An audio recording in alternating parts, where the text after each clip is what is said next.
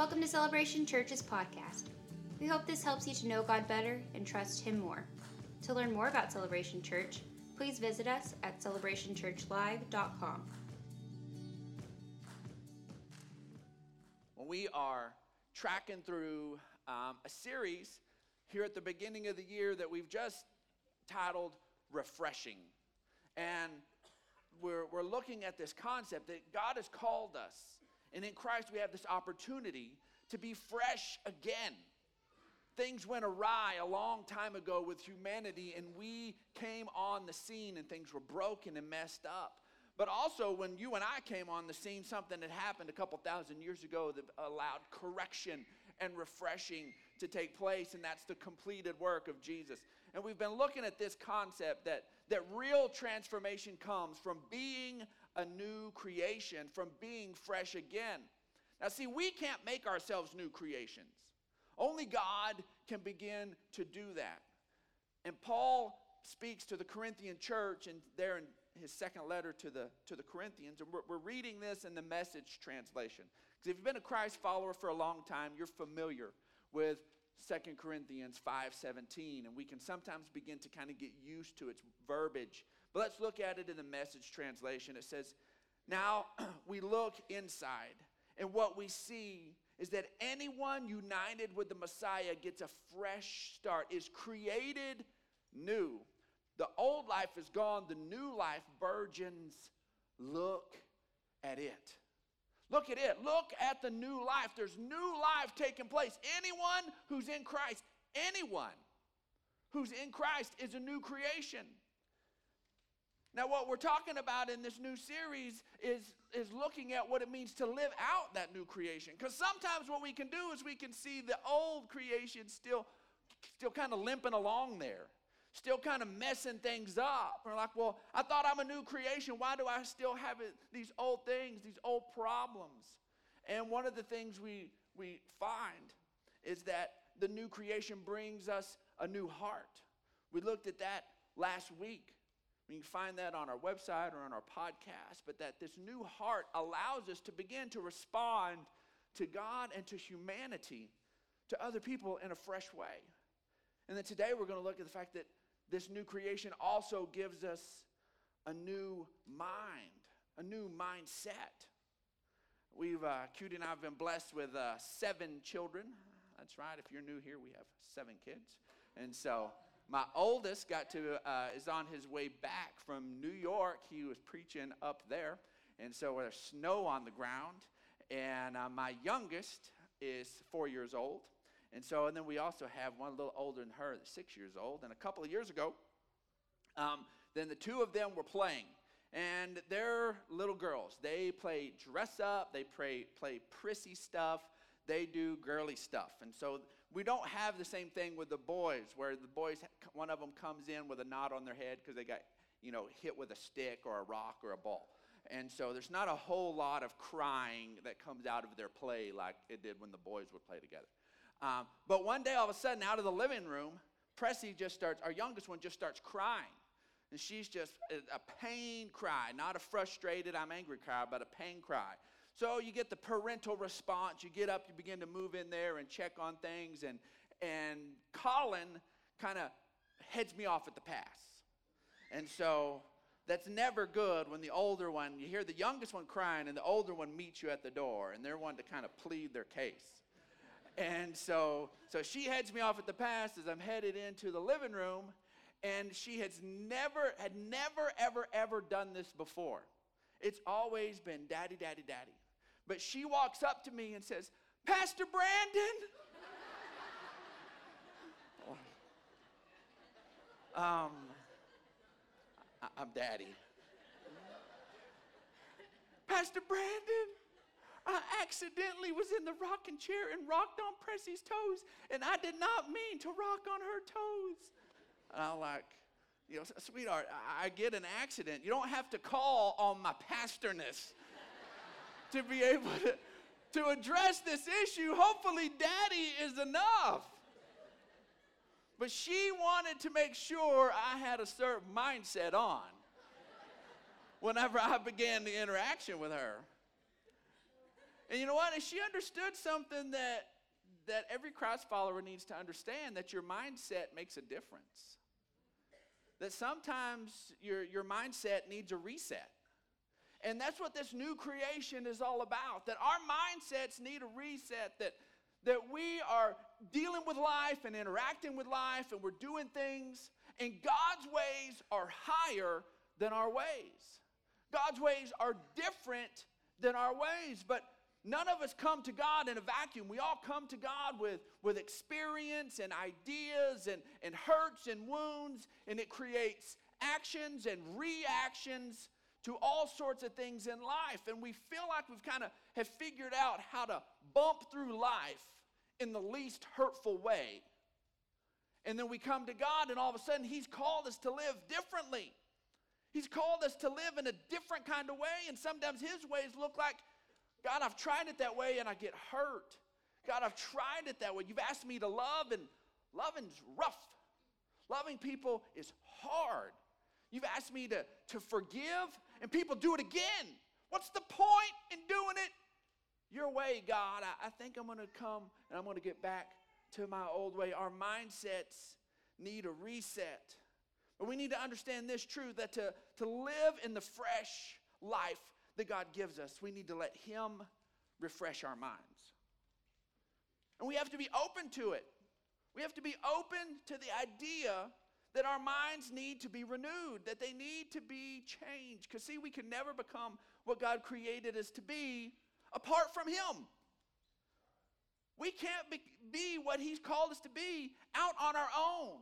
We can't say, God, I think I've got a pretty good idea of what life my way looks like and how I need to do things for you, and I'm going to kind of take it from here. That's not the way this thing works.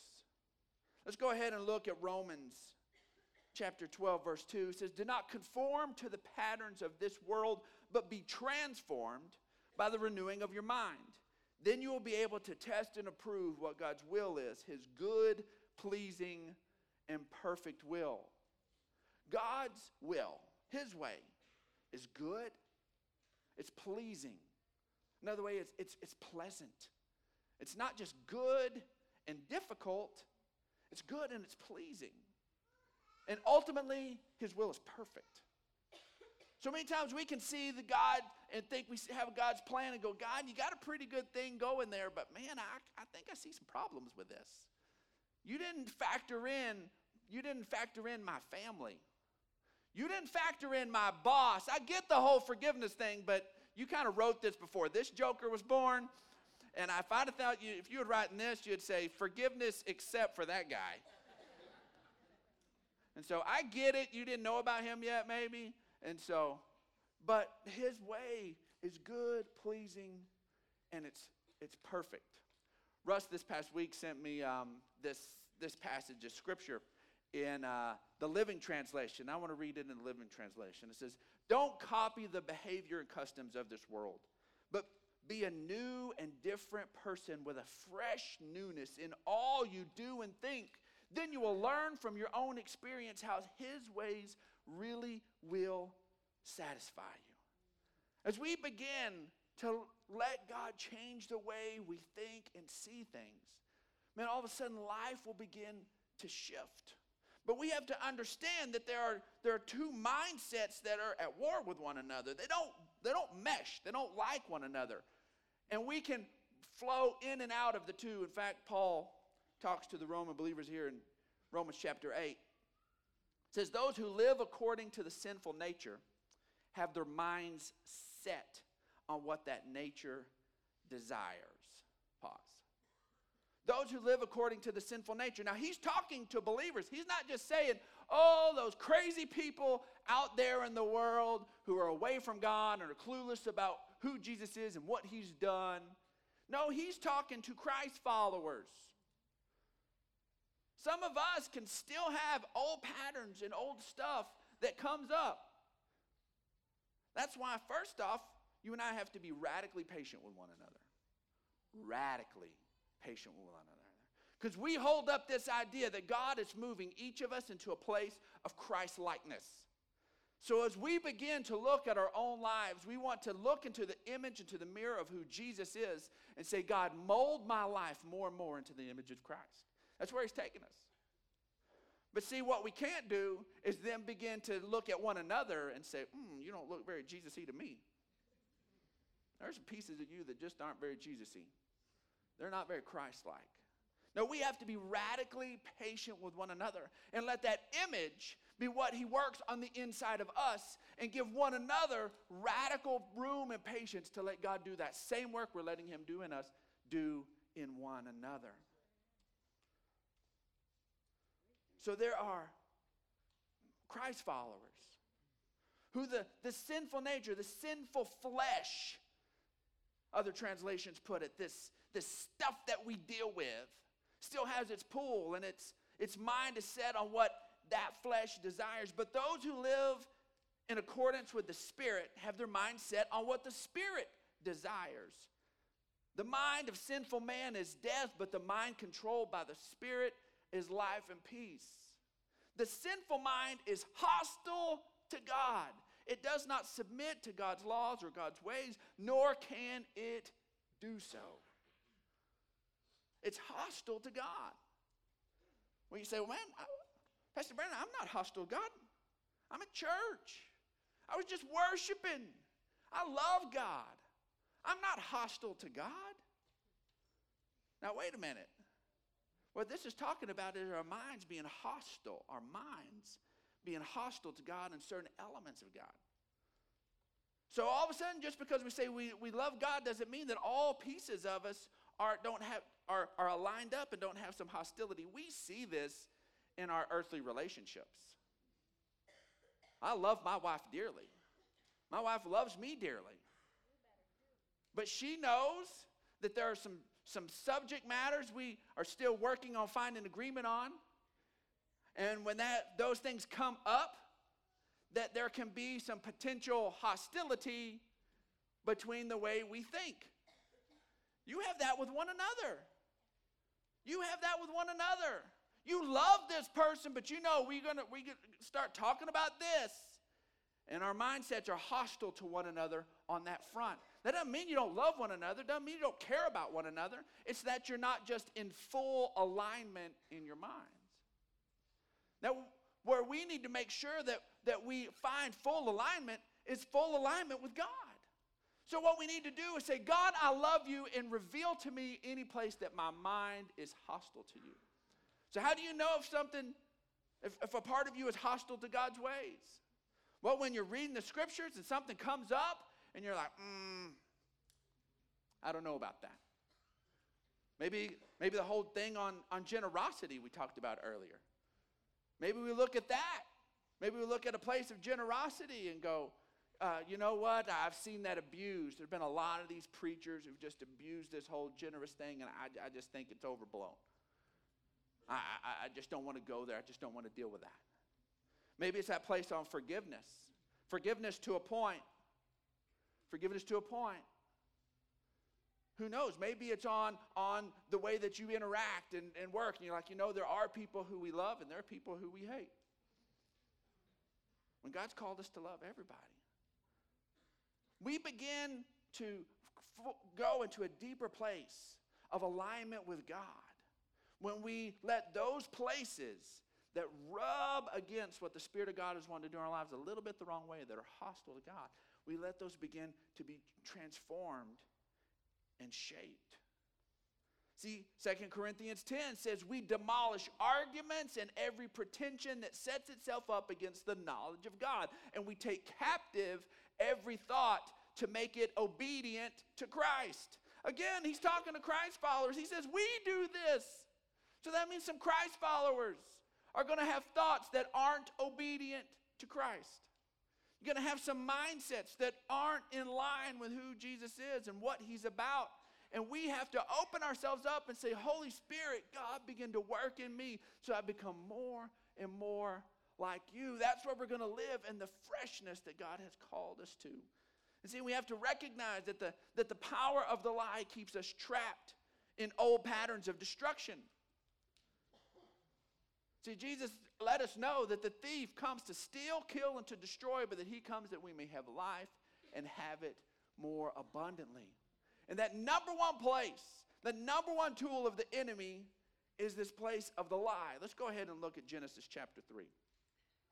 Genesis chapter 3, we're going back all the way to, to where man, where we have Adam and Eve in the garden, they're connected. Before we read this, I just want to remind you God created Adam and Eve. There was everything was taken care of. There was no sin. There was no animosity. There was 100% connection with God. Relationship with God was right. Relationship with, with, with the two of them was right. Things were so pristine and their, their mindsets worked so functionally that there was no need for clothing because there was no understanding of the improper use of the, of the naked human form. So things were just, things were just perfect. They were perfect. And God had created this beautiful place. In all of beautiful creation, He created an extra beautiful place called the Garden of Eden. And He put man in that extra beautiful spot. And said, There's, there's this place that you can eat, and it's the tree of life. And then there's another tree, and you can have any, uh, any tree of the garden, but don't eat of this one. Don't eat of the one that is the knowledge of the knowledge of good and evil. So now we pick up. Genesis chapter 3, verse 1. It says, Now the serpent was more crafty than any of the wild animals the Lord God had made. He said to the woman, Did God really say you must not eat from any tree in the garden? The woman said to the serpent, We may eat from the trees in the garden. But God did say, You must not eat from the tree that is in the middle of the garden, and you must not touch it or you will die. Now, a little side the original thing did not say, Don't touch it. I'm really convinced Adam kind of like said, hey, just don't even touch it. And so, um, but anyways, we're not supposed to eat it. And then verse 4, it says, You will sure you will not surely die, the serpent said to the woman. Here it is. God says you're going to die. The serpent says, No, you're not. There's no gray area on this. Somebody's telling the truth and somebody's not. There's no gray area on this. There's not any other way to interpret this. There's, there's this thing one is right and one is not. Now, let's put ourselves where Eve is at at this moment. She has never experienced anything horrible, difficult in her life. She's never turned on the TV and seen pain and destruction all over the place.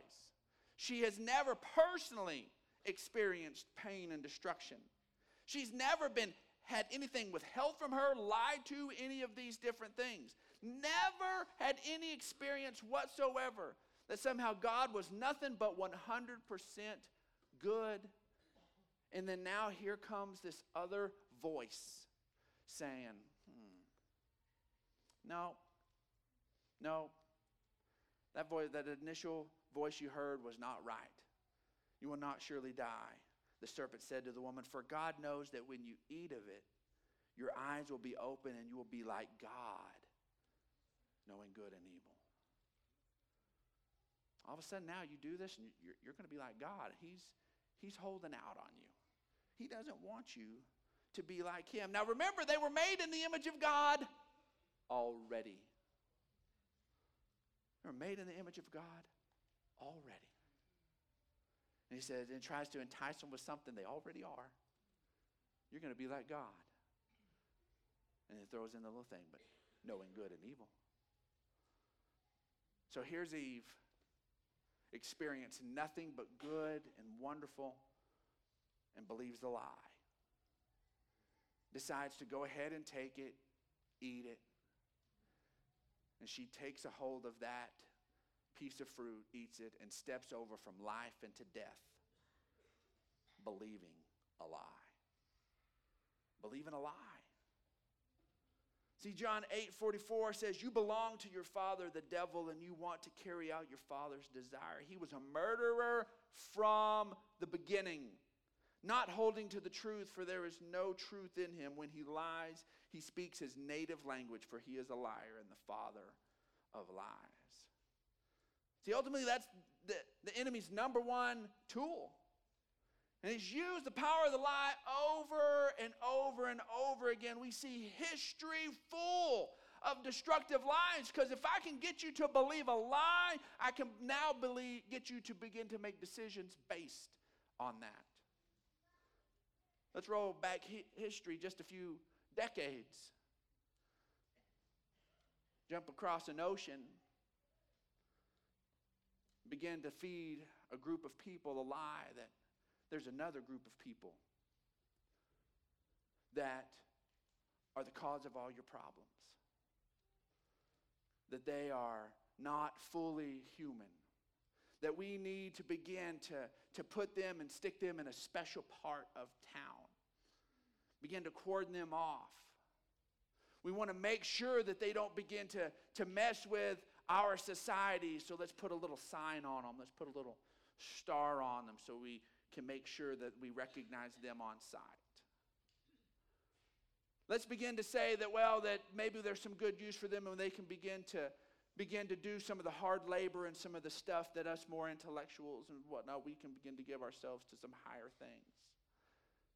Now we begin to see that actually they're not even worth that, and we can begin to then slowly begin to, to kill them. And then all of a sudden now we say, well, no, it's even worse than we thought. And we actually begin to build these huge camps and these, and these huge machines and these huge things to begin to take them out and dispose of their bodies and have tons and tons of people go right along with it and feel like they're doing the world good. If I can get you to believe a lie. Roll society back even a little further and get you to believe a lie that maybe there's an entire race of people that somehow are less than another race of people and that it's okay it's okay to go over to, to where they live and to round them up and to stick them on ships and to put shackles on them and to carry them and make them live and work under the oppression of slavery because, because somehow this is the way things ought to be. If I get you to believe a lie, we can build an entire economy on this. Begin to build entire social structures on this if I can get you to believe a lie. Sadly, under slavery here in America, there were tons of Sunday morning gatherings where people who opened the scriptures and were not, did not have the wherewithal to see that a God of love and peace would not say that that kind of slavery and oppression was all right. But it's all based. It's all based on a lie. We move it more into today. If I can get you to believe that you're too heavy, when really you're carrying the right amount of weight for your frame and your build, but every time you look into the mirror, all you see is a broken image, I can get you to stick your finger down your throat and remove all the nourishment you should have had and bring malnourishment on your body and still see something that's not real in the mirror and begin to bring destruction to yourself if I can get you to believe a lie. If I can get you to believe a lie that there is no hope, that nobody cares and nobody's out there, then I can get you to take too many pills or I can get you to do something in one desperate moment. Begin to take your own life if I can get you to believe a lie if I can get you to believe that God is harsh and uncaring and demands all of these different things out of you, that you've got to somehow claw your way to God, then I can begin to have, have this huge rift exist between you and God if I can get you to believe a lie. See, when our minds are aware of the reality of God's love for us, then we can begin to choose to live in that reality. And the enemy wants to come in and distort everything and get us to believe lies on all of these different fronts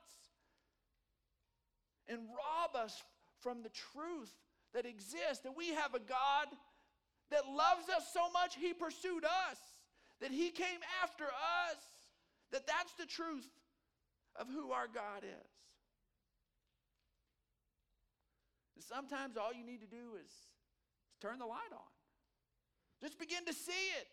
Don't live in the dark anymore. Turn the light on. My family grew up and did a lot of our vacations doing uh, camping trips and all that kind of stuff. I still love to, to tent camp and to, to do that. And um, we did a lot of our trips to Inks Lake out towards uh, Austin area. And there was one day that uh, me and Dad had were getting ready for the for the evening. Had gone to uh, um, had gone to the restrooms and we're coming back. And so Dad had the flashlight. And uh, is there any some is there something serious happening? Do we have a tornado or anything? Huh? Amber alert. That is serious. Here, let's just pray right now for that. Heavenly Father, Lord, I just pray, Lord, for, for whatever child is missing, Lord, that you just intervene right now. And we just thank you, Lord, for that child being brought back to their parents, Lord, that the, the, that the authorities and all looking for that child, Heavenly Father, for that person, Lord, are just have your, your divine eyes. Lord, and I thank you for this being this situation being turned around quickly in Jesus' name. Amen. But we're walking along. We are walking along and just I'm walking by my dad. I'm about 10 years old, and dad's got the flashlight, and we're walking along, and all of a sudden, my, I'm in mid walk, and my dad says, Stop! And I stopped like this. I didn't finish my step. I didn't turn around and say, What do you need? What do you want? I was just walking. He said, Stop. And I just stopped. And his, the flashlight was shining down, and there was this nice, shiny black water moccasin walking across the little path, slithering across the path. And, uh, and I was about to step right in the middle of its back. And there was, there was danger waiting for me in the darkness, and I didn't even know it. But when I was willing to listen to what my daddy said and respond quickly, it saved me a lot of pain. It saved me a lot of pain. See, God wants us to walk with Him. God wants us to trust Him. God wants us to respond to His word and to, and to what the, the promptings the Holy Spirit give us, gives us and not have to, to have a debate, not have to go back and forth on different things. What do you mean? Do I need to stop right now? Do I need to stop it eventually? What's going on? No, just when He says, stop, stop. That's what He wants for our lives. John 16, 13 says, But when He, the Spirit of truth comes, He will guide you into all truth. He will not speak on His own, He will speak only what He hears, and He will tell you what is yet to come. And then John 8:31 says to the Jews who had believed him Jesus said if you hold to my teachings you are really my disciples and then you will know the truth and the truth will set you free. See knowing what to actively think about helps us to harness stray thoughts. See, earlier we talked about that there's this, this pull within us. Philippians 4 8 says, Finally, brothers, whatever is true, whatever is noble, whatever is right, whatever is pure, whatever is lovely, whatever is admirable, whatever is excellent or praiseworthy, think about such things. And then Colossians chapter 3 says, Set your minds on things above, not on earthly things, for you died, and your life is now hidden with Christ in God. This morning, our bottom line is, is that new thinking brings new life. The new life that God has called us to live in is only going to be lived out as we let Him begin to bring a new mindset, begin to shift the way we see life and interact with Him. See, fresh life comes when we let God do something fresh in us. Thanks for listening to this week's message from Celebration Church. We hope you'll stay connected by following us online. You can find us on Facebook, Instagram, and Twitter.